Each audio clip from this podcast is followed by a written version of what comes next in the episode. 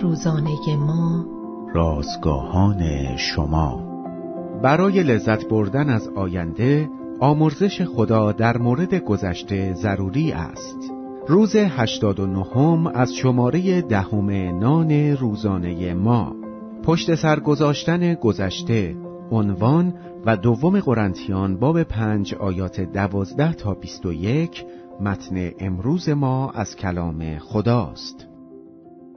کریس بیکر یک هنرمند خالکوبی است که نمادهای درد و اسارت را تبدیل به اثری هنری می کند. بسیاری از مشتریان او اعضای پیشین گروه های خرابکار و قربانیان قاچاق انسان هستند که روی بدنشان نشانی از نامها، کتها یا علائم شناسایی خالکوبی شده است. کریس اینها را با خالکوبی تصاویر جدید تبدیل به اثر هنری زیبایی می کند.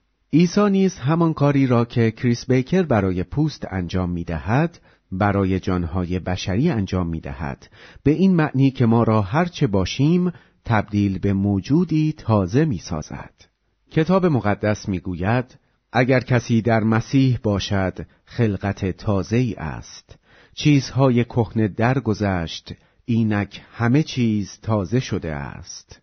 ما پیش از شناخت مسیح هر جا خواسته هایمان ما را می کشد به دنبالش می رویم و روش زندگیمان این موضوع را نشان می دهد.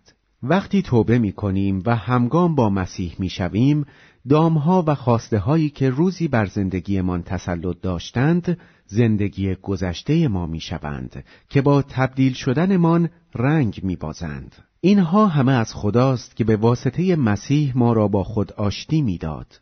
با این وجود هنوز زندگی ما به عنوان یک شخص تازه آسان نیست. شاید قطع رابطه با عادات قدیمی مدتی طول بکشد. شاید با طرز فکرهایی که در زندگی قدیمی ما نقش اساسی داشتند کشمکش پیدا کنیم. اما در طول زمان که روح القدس در وجودمان کار می کند، به ما قوتی درونی و درکی جدید از محبت مسیح می بخشد. ما به عنوان مخلوقات جدید و زیبای خدا آزادیم تا گذشته را پشت سر بگذاریم